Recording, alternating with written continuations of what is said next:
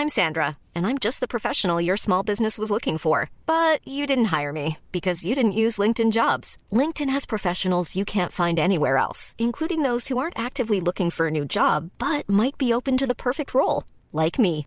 In a given month, over 70% of LinkedIn users don't visit other leading job sites. So if you're not looking on LinkedIn, you'll miss out on great candidates like Sandra. Start hiring professionals like a professional. Post your free job on linkedin.com/people today. Hey, I'm Ryan Reynolds. At Mint Mobile, we like to do the opposite of what Big Wireless does. They charge you a lot, we charge you a little. So naturally, when they announced they'd be raising their prices due to inflation, we decided to deflate our prices due to not hating you. That's right. We're cutting the price of Mint Unlimited from $30 a month to just $15 a month. Give it a try at mintmobile.com slash switch. $45 upfront for three months plus taxes and fees. Promo rate for new customers for limited time. Unlimited more than 40 gigabytes per month. Slows. Full terms at mintmobile.com. Hey, it's Ryan Reynolds, and I'm here with Keith, co-star of my upcoming film, If, only in theaters May 17th. Do you want to tell people the big news?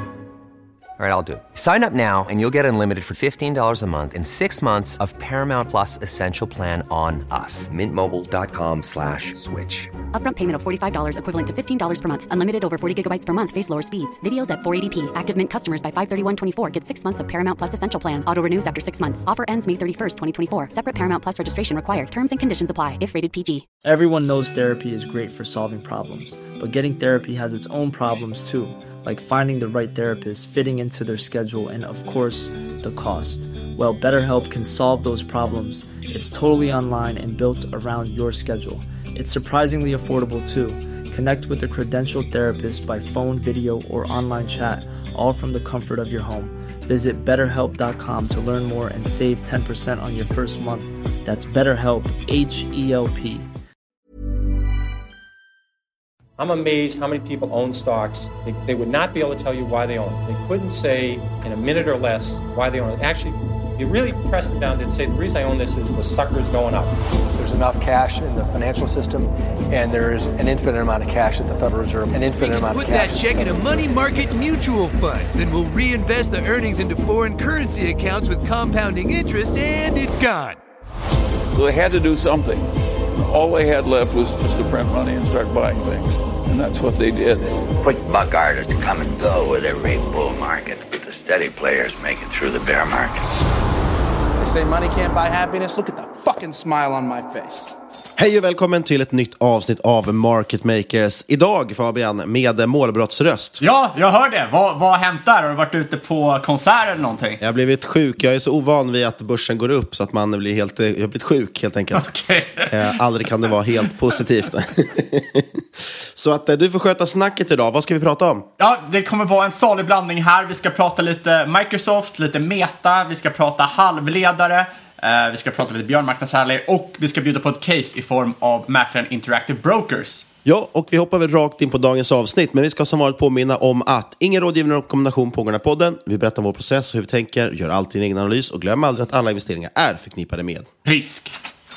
Ja, vi kan väl börja med att snacka lite om att börsen har gått upp som jag sa. Eh, kommer ni ihåg hur många som var bearish bara för någon vecka sedan? Vi pratade om det i podden bland annat, att det var rekordmånga som köpte den här eh, short ETFen, alltså som blankade marknaden, trodde det skulle gå ner. Och vi sa ju det att ja, det brukar ju oftast vara då det studsar upp, när alla är som mest negativa. Eh, dessutom så har vi Goldman Sachs var ute och kommenterade här med CTAs, som det heter, alltså systematiska trendföljande strategier. Det där brukar man kunna mäta, eller man försöker mäta och estimera när de ställer sig på köpsidan eller säljsidan, för det påverkar flödena väldigt mycket. Och de sa ju att om, om S&P 500 går upp 6% så kommer över 200 miljarder dollar i sådana här CTA-fonder då in på marknaden. Det kommer bli ett rejält köptryck. Och dessutom så börjar vi också Eh, vi närmar oss den nivån nu som man pratar om. Och dessutom så är det nu under veckan här, när rapporterna börjar trilla in för amerikanska bolag, då startar ju också återköpen igen. De får inte göra det allt för tätt på rapporterna. Eh, och det snack, där snackar man väl om 5 miljarder dollar per dag, tror jag att det är. Eh, totalt typ 400 miljoner dollar, eh, miljarder dollar. Så att det kan bli ett rejält köptryck upp om vi bara får lite, lite till eh, studs upp nu. Ja, det är ju helt klart bearish där ute. Jag, jag, jag, såg en undersökning från eh, investmentbanken JP Morgan där man frågade vilken nivå S&P 500 skulle nå först. Är det 4 000 eller 3 250? Eh, som referens är det nu på cirka 3 750. Och då svarade... Precis, så ska den ner rejält eller upp lite grann? Exakt, och då svarade hela 70 procent i enkätundersökningen att man skulle se 3250 före man såg 4000. Det är anmärknings, anmärkningsvärt för att det ena är ju ungefär typ 10% upp och det andra är typ 15% ner. Ja, jag tror att det är 7 respektive 12. Men exakt.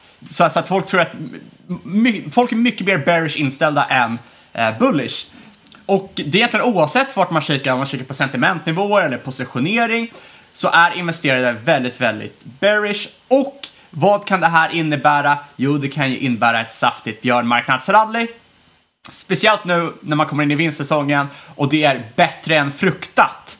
Eh, man har ju sett flera av S&P 500-bolagen komma med okej resultat vilket faktiskt resulterat i smårallys i bolagen. Vi har sett några banker, vi har sett eh, Consumer Goods, vi har sett Pepsi till exempel och då är de ju upp 5% på en vecka. Ja, jag, jag, tycker man har märkt det tydligt om man kollar i Sverige att under Q, när Q2 kom, alltså under sommaren, då var det väldigt tydligt att trots att man levererade bra resultat så gick aktien ner. Alltså vad man än levererade precis så straffades det, för allting skulle vara ner. Folk nyttjade väl likviditeten antar jag på rapportdagen att sälja av aktierna. Men nu under Q3 tycker jag man sett tvärtom. Vi har till och med sett, vinst, vi har sett vinstvarningar och usla rapporter som har lett till uppgång i aktien. Det är ganska anmärkningsvärt. Då är det ju väldigt, väldigt mycket inprisat att den här aktien ska gå liksom att, vinsterna ska gå ner mer helt enkelt. Och så går bolaget och säger att ah, det gick svindåligt, men det gick inte riktigt lika dåligt som ni tänkte. Så då går den upp. Eh, och de som faktiskt levererar starka rapporter, vi såg i veckan, har vi sett till exempel Note, vi har sett Ogunsen, Magi kom idag, eller, alltså Magi Interactive, eh, 19 oktober spelar vi när. De levererade jättebra resultat och belönas också väldigt, väldigt starkt. Så det är väldigt tydligt här vi har pratat om att nu skiljer man lite agnarna från vetet och någonstans nu börjar saker bli väldigt inprisade. Eh, och så att kan man slå då liksom förväntningarna så är det väldigt intressant. Exakt, man ska aldrig glömma, det är inte resultaten som spelar roll egentligen, det är förväntningarna på resultaten. Ja, och dessutom, något som man kanske glömmer, är att man måste också gräva lite djupare och fundera på vad resultaten visar. Det var lite som Plaid lämnade en rapport idag och tillväxten såg jättestark ut, men så var, tror jag var 80 eller 90 procent av det resultatet var ju aktiveringar och det är lite så här, okej, okay, är det riktiga earnings eller inte? Ja, men generellt kan man väl säga att alltså vinstestimaten, det vill säga liksom estimaten som, som eh, investmentbankerna har just nu, eller analytiker har just nu på bolagen, har sänkts rejält. Tittar man på Q3 nu, som kommer, så har ju vinstestimaten sänkts med 7 procent. Och det är en ganska stor sänkning för att sätta det lite i relation. Eh, tittar man historiskt vid tidigare recessioner, då har vinstestimaten i snitt sjunkit ungefär 20 procent. Under corona, så Q1 2020, då var det extremt. Då, då sänkte man till och med ner under 20 procent och tittar man på värderingar på världsnivå så kan vi kolla, just nu tittar vi på MSCI World, alltså liksom ett brett världsindex, så är faktiskt framtida P talet med de här då sänkta vinstestimaten så ligger P talet nu ett år framåt på ja, men runt 12-13 och det börjar bli ganska billigt med tanke på att snittet brukar ligga kring 15 ungefär. Så att det man vill säga är egentligen att mycket är inprisat. Absolut, och nu börjar verkligen mycket, framförallt mindre bolag tycker jag börjar se väldigt, väldigt eh, intressanta ut. Ja, och det som jag tycker är riktigt spännande just nu det är att titta på eurozonen och då därmed Sverige också fundera på hur det går där just nu. Till exempel tycker jag det är intressant, vi pratade om det för några veckor sedan, att det med gaspriserna som har liksom rusat och vi sa ju det, att, eller jag sa det att det jag tror att det kanske också beror mycket på just att, att Tyskland har försökt fylla upp sina lager och många andra också har försökt fylla upp sina lager. Nu ser vi att gas, gaslagren är i princip 100% fulla. Eh, dessutom har vi en ganska mild höst, så än så länge har man inte behövt nyttja de här reserverna så mycket. Och det har ju lett till att gaspriserna har ju kraschat nu. Det är väl ner minus 80 procent någonting. Jag såg någon rubrik här om att Spanien nu snart inte vill ta, mer, eh, ta emot mer gasskepp som kommer. Eh, de står liksom på kö ut och väntar nu i havet för att man har inte någonstans att lagra gasen. Eh, och Goldman Sachs var lite rätt faktiskt försiktigt positiva och sa att redan Q1 2023 tror vi att BNP-tillväxten vänder och börjar liksom jobbas uppåt igen. Eh, Q3 2023 som ett år förväntar de sig se positiv tillväxt i BNP. Så jag tror ändå det ligger någonting i det vi har pratat om, att man måste titta framåt, börsen tittar ett halvår framåt och någonstans snart nu, kanske i Q1 då, som sagt 2023, så vänder liksom ekonomin ganska mycket och då kan man börja blicka framåt ett halvår och helt plötsligt så börjar det bli ganska intressant. Så att, Ja, jag är försiktigt positiv. Jag tror samtidigt, bara för, bara för att hedga det jag säger, så tror jag dock samtidigt att det här då är fortfarande ett bear market rally. Det finns nog fortsatt ytterligare nedgång. Men någonstans runt jul eller januari borde det börja vända. Men man ska också inte glömma där att marknaden vänder alltid innan ekonomin. Ja, men det är det jag menar. Och om ekonomin vänder i Q1, då borde det börja liksom vända nu. Men jag tror kanske att det är lite positivt att vara, jag tror att det ska vända och bli, det blir inte positivt i Q1, utan det vänder där någonstans. Men sagt, ingen vet ju exakt vad som ska hända i framtiden, men, men det är min försiktiga gissning i alla fall. Ja, på tal om billiga bolag så tänkte jag att vi kan prata lite om eh, Microsoft och Meta här. För vi vet ju, Meta har haft det rätt kämpigt senaste året. Zuckerberg har haft det rätt jobbigt. Eh, många anser ju att Facebook är på väg ut. Eh, satsningen på metaversum är helt fel. Men det här verkar inte Microsoft tycka, för de har ju nu ingått ett strategiskt partnerskap med Meta för deras eh, metaversumplaner. Och man kan ju nämna där att Microsoft, de var ju rätt sena in i molnet. De var sena in på andra plattformar än PC och Windows.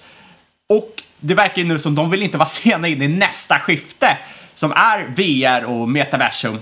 För många glömmer ju att bara för tio år sedan då var ju Microsoft värderat till P 10. Det var ju på väg ut enligt många investerare. Deras glansdagar var över och skulle bli helt omkringsprungna av andra aktörer. Det visade sig vara helt fel, men det visar ju hur snabbt investerarkollektivet kan skifta.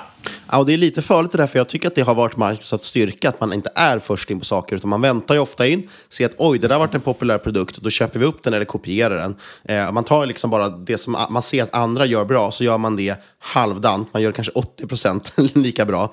Och sen, men sen har man så bra och stor kundbas och så fördelaktig licensmodell, så man kan ändå liksom sälja det här liksom och, och bli störst i världen. Men har det alltid varit så, eller har det varit så sen Satya Nadal tog över? Alltså vdn just nu.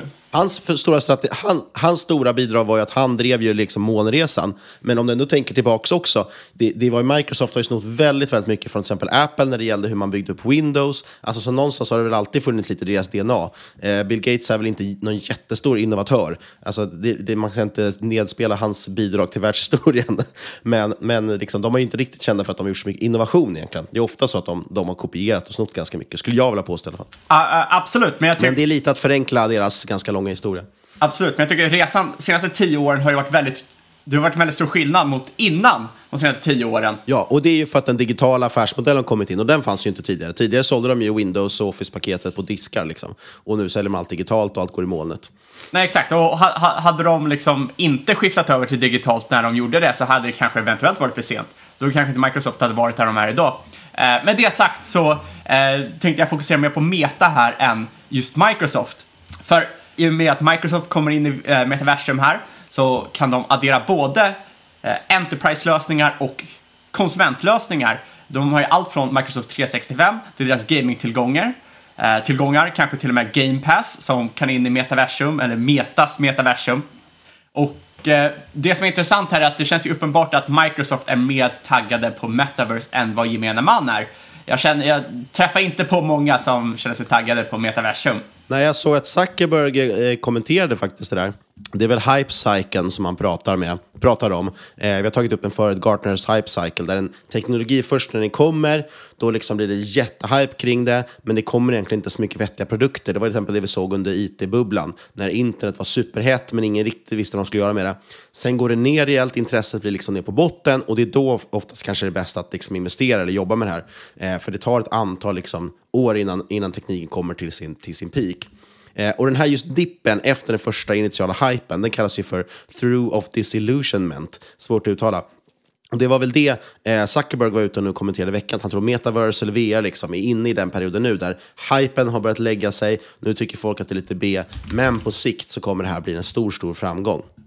Det blir spännande att se vad han, eh, om, om han får rätt i det helt enkelt. Uh, ja, oavsett så tycker jag det känns lite mer legit om man säger så, när Microsoft kommer in. Det gör att den här satsningen känns lite mer aptitlig, särskilt när man tar hänsyn till Metas nuvarande värdering som bolaget handlar sig till P11. Det är väldigt negativ konsensus kring bolaget. De flesta som sagt tycker att det är på väg ut. Samtidigt så används ju bolaget fortfarande nästan eh, 3 miljarder människor dagligen. Det är ett måste för många nystartade bolag för att hitta kunder. Och så har man ju fortsatt monetarisering inom andra, andra områden. Eh, Instagram, WhatsApp och så vidare där det finns mycket intressant som kan hända. Men metaversum, där har man ju eldat väldigt mycket pengar. Så nu när man ser liksom lite mer strategiska partnerskap, jag tycker att det gör att det hela ser mycket mer lockande ut för ett så här billigt bolag som har eh, otroligt fina kassaflöden.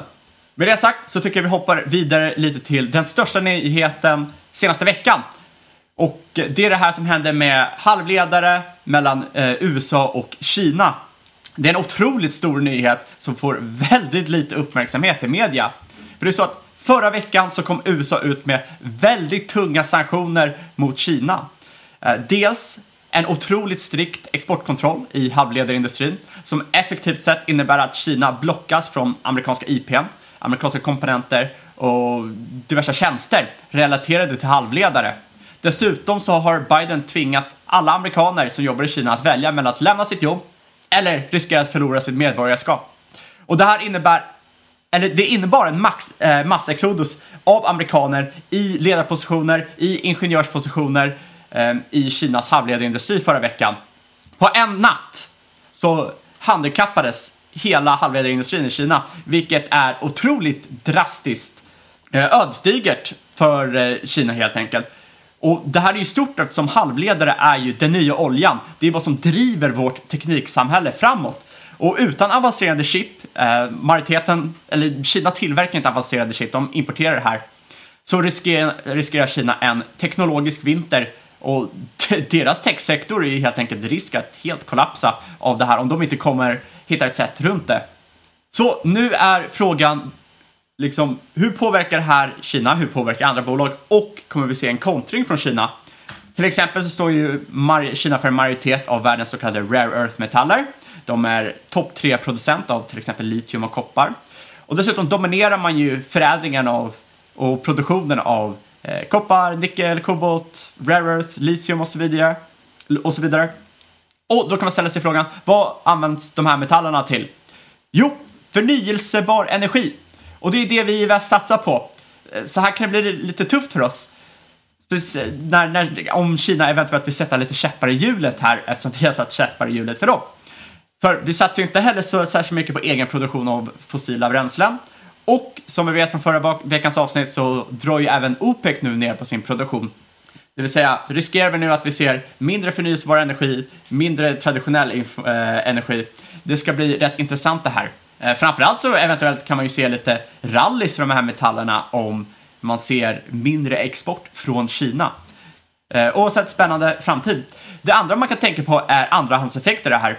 Eh, amerikanska halvledarbolags intäkter i Kina kommer ju falla 70-100%.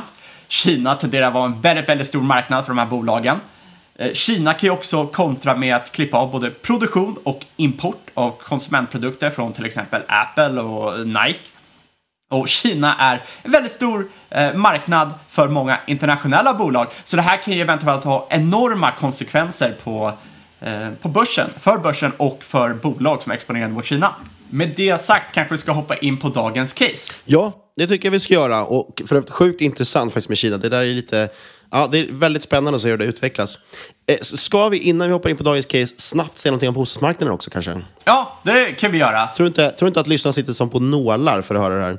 Jo, det, ja, men det tror jag. Alla vill ju kunna skopa upp en billig fastighet, så de flesta hoppas på en bostadskrasch. Ja. Problemet brukar ju oftast vara då att ens eh, egna tillgångar har fallit i diket, så man inte råd att köpa bostäder när det kraschar. Nej, förhoppningen är väl att man byter upp sig i alla fall och att inte få hela kontantinsatsen utraderad kanske.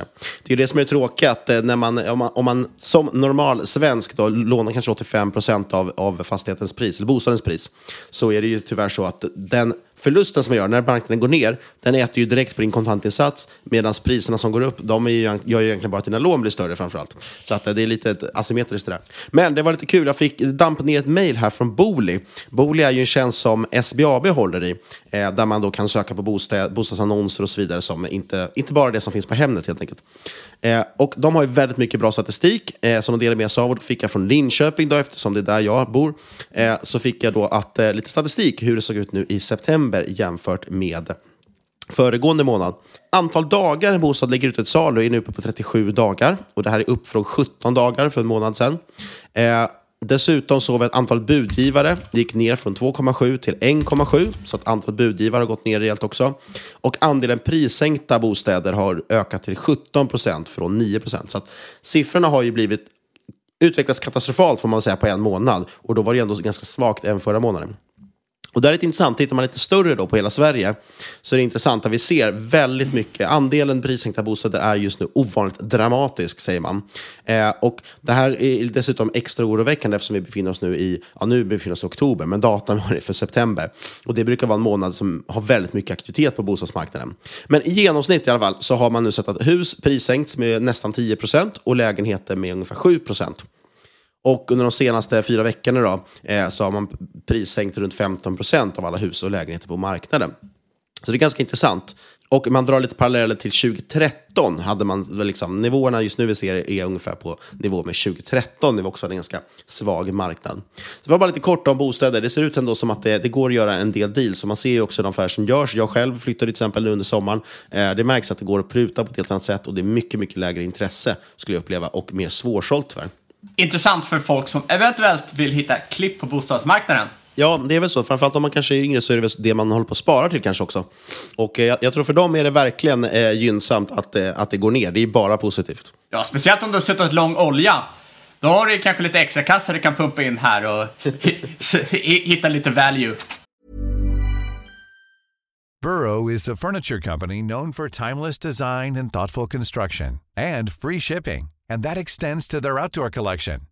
Their outdoor furniture is built to withstand the elements, featuring rust-proof stainless steel hardware, weather-ready teak, and quick-dry foam cushions.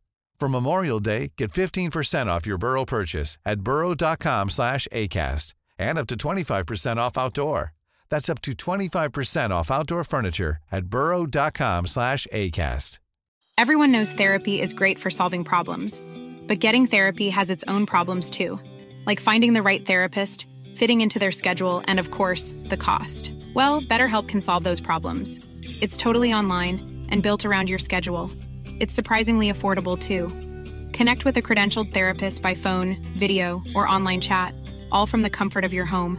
Visit betterhelp.com to learn more and save 10% on your first month. That's BetterHelp H E L P. One size fits all seemed like a good idea for clothes. Nice dress. Uh, it's a it's a t-shirt until you tried it on. Same goes for your healthcare. That's why United Healthcare offers a variety of flexible, budget friendly coverage for medical, vision, dental, and more. So, whether you're between jobs, coming off a parent's plan, or even missed open enrollment, you can find the plan that fits you best. Find out more about United Healthcare coverage at uh1.com. That's uh1.com. Hiring for your small business? If you're not looking for professionals on LinkedIn, you're looking in the wrong place. That's like looking for your car keys in a fish tank. LinkedIn helps you hire professionals you can't find anywhere else, even those who aren't actively searching for a new job but might be open to the perfect role. In a given month, over 70% of LinkedIn users don't even visit other leading job sites. So start looking in the right place. With LinkedIn, you can hire professionals like a professional. Post your free job on linkedin.com slash people today. Millions of people have lost weight with personalized plans from Noom like Evan, who can't stand salads and still lost 50 pounds. Salads, generally, for most people, are the easy button, right? For me, that wasn't an option. I never really was a salad guy. That's just not who I am. But Noom worked for me. Get your personalized plan today at Noom.com. Real Noom user compensated to provide their story. In four weeks, the typical Noom user can expect to lose one to two pounds per week. Individual results may vary. Ja, idag tänkte jag prata lite om en spaning eh, som jag hittade nyligen på marknaden. Det är en mäklare vars rapport nyligen ramlade in. Man växte omsättningen med 70% year on year. Och eh, det är ett intressant case där man får både lite tillväxt och man får lite value. Och det är nämligen Interactive Brokers, noterat på eh, amerikanska börsen med ticker IBKR. Eh, interactive Brokers, som sagt en mäklare för både retail och institutionella kunder med nästan 2 miljoner konton globalt. Deras nisch är att de har väldigt många marknader och tillgångslag till skillnad mot många andra aktörer där det är rätt begränsat. Eh, man har för närvarande 90 marknader tillgängligt, man har nästan 30 lokalvalutor och det är långt fler än de flesta konkurrenterna. Dessutom har investerare tillgång till eh, att handla obligationer, terminer, FX, derivat. Det är alltså inte bara aktier det gäller här, vilket väldigt många tycker är väldigt intressant. Så det här är alltså en väldigt sofistikerad plattform för en bred mängd investerare. Och dessutom satsar man ju på att hålla låga kostnader mot kund och allt det här tillsammans driver ju såklart kundtillväxten. Och intressant här också att man finns tillgänglig i eh, över 200 länder. Så även om man är i USA och i Sverige och har stora möjligheter att handla på diverse marknader så är inte det här alltid fallet i många andra länder. Om man tänker till exempel Sydostasien eller Östeuropa. Eh, där finns det än så länge inte så många möjligheter om man vill handla internationella marknaden.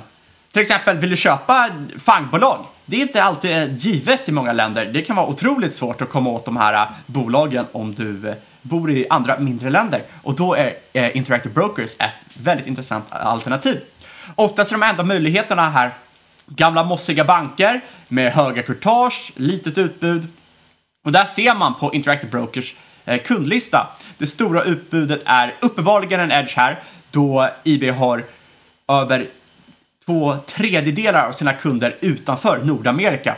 Och det som är intressant här är också att alla mäklare såklart blir extremt boostade av corona. Men det är att Interactive Brokers fortsätter att växa antal konton på plattformen.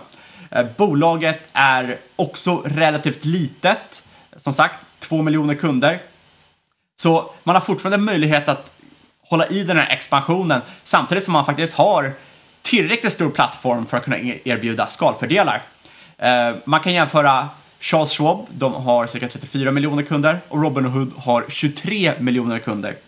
Och det som är intressant nu är att man ser ju avtagande tillväxt i många nollkortagemäklare som Robinhood, samtidigt som mer klassiska mäklare som Charles Schwab, eh, trots minskade tillgångar på grund av björnmarknaden, faktiskt ser fortsatt tillväxt. Charles Schwab räknar ju med 5% tillväxt för hela året i år och det är trots den här björnmarknaden som rent allmänt brukar få människor att sluta investera på börsen. Nej, vi såg till exempel Avanza släppte ju sin rapport igår, 18 oktober. Eh, och det var ganska intressant. De hade ju liksom, slog ju sina estimat.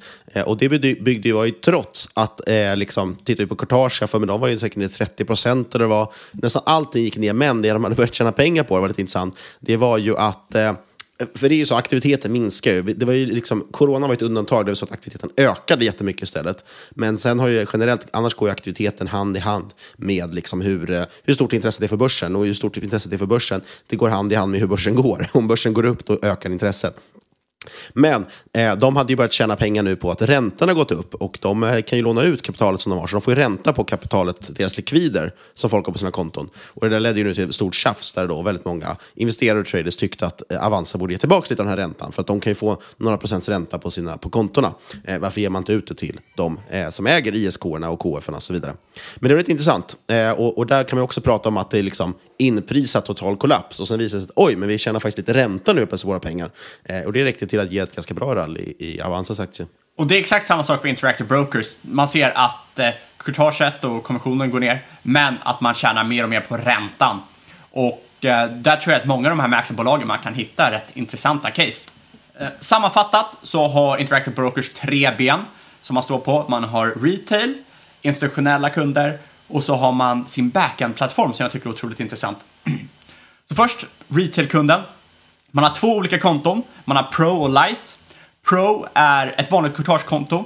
Eh, Lite Light är ett nollcourtagekonto där man säljer orderflödena. Det är uppenbarligen eh, adderat på grund av populariteten av Robinhood. Men cirka 90% av kunderna väljer i slutändan Pro-kontot.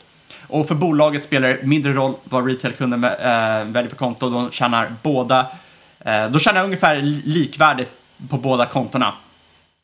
Men jag tror Eh, överlag så är det bättre för retailkunder att ha Pro-kontot. Uh, institutionella kunder. Uh, det här är alltså konton för rådgivare och fonder. Inte så konstigt egentligen. Det här fungerar typ exakt som retailkontona men för institutionella uh, kunder. Sen, det tredje benet är en white labeled backend-lösning. Det är alltså en backend-produkt som gör att andra firmor som vill vara i mäklarbranschen slipper bygga ut sin egna infrastruktur. De kan satsa på att dra in kunder och sen kopplar de upp sig på Interactive Brokers lösning som gör själva tradingen och clearingen och så vidare.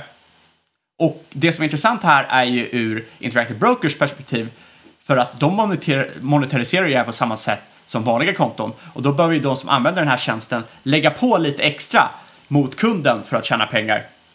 Och exempel på kund är ju asiatiska Futu Holdings, eh, var en populär snackis på amerikanska Fintwit för några år sedan.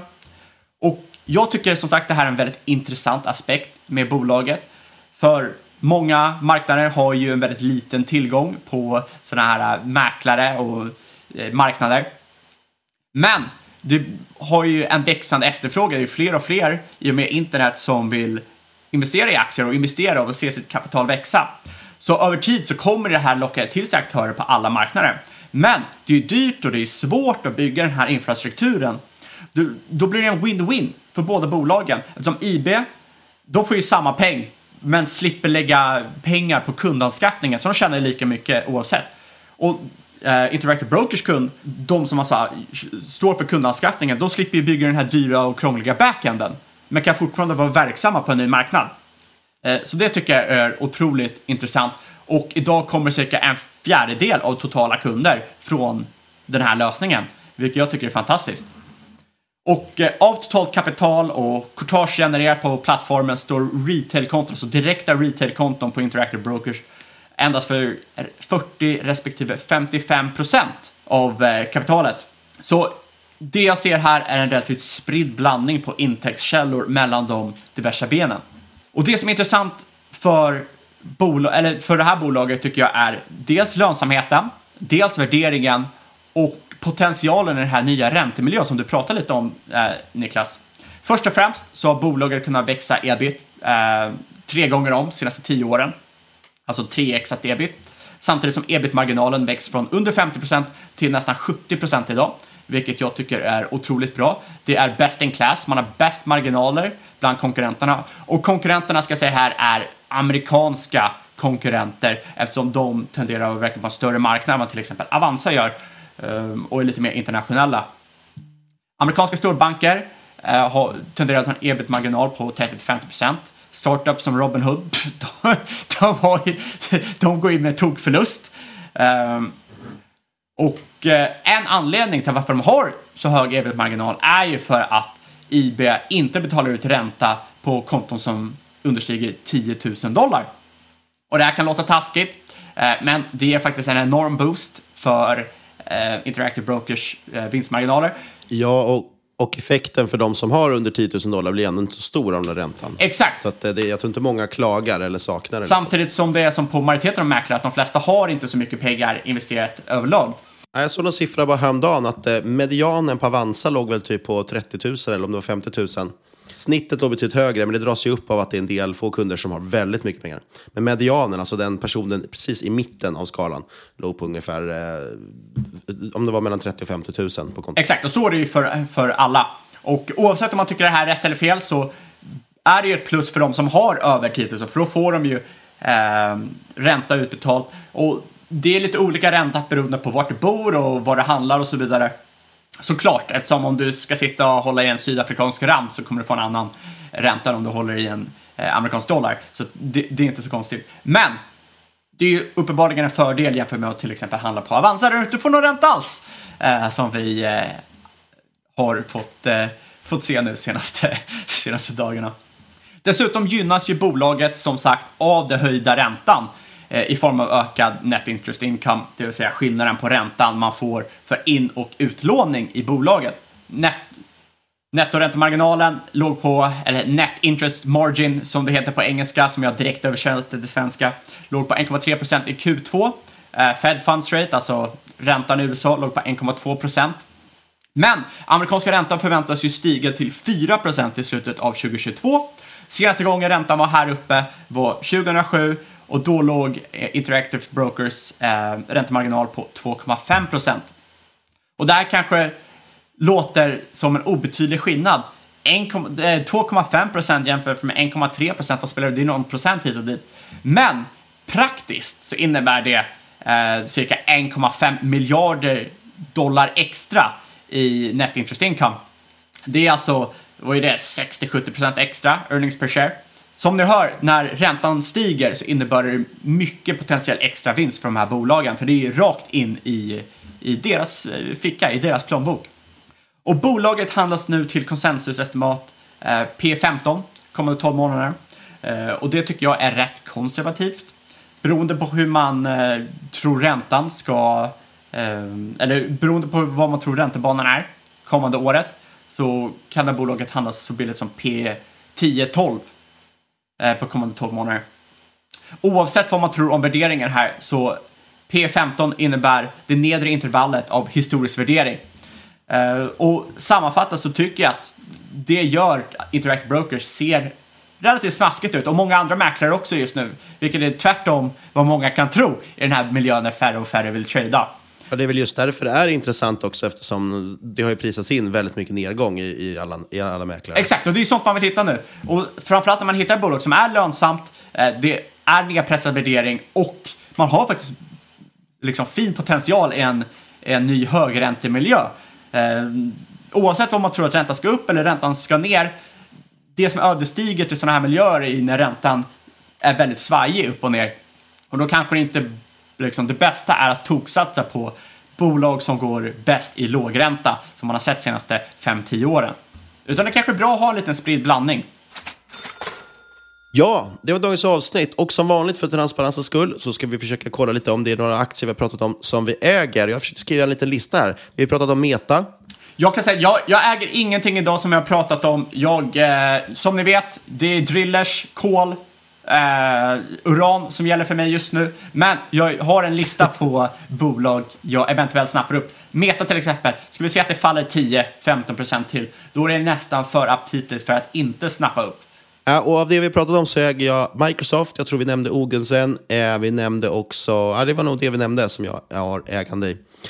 Oavsett vad vi äger så, så ingenting i den här podcasten ska ses som rådgivning. Alla åsikter för egen eller gäst och eventuella sponsorer tar inget ansvar för det som sägs i podden. Tänk på att alla investeringar är förknippade med risk och sker under eget ansvar. Kontakta oss på podcast.marketmakers.se eller på Twitter och aktier marketmakerspod och glöm inte att lämna en recension på iTunes. Och sist men absolut inte minst, stort tack kära lyssnare för att just du har lyssnat. Vi hörs igen om en vecka.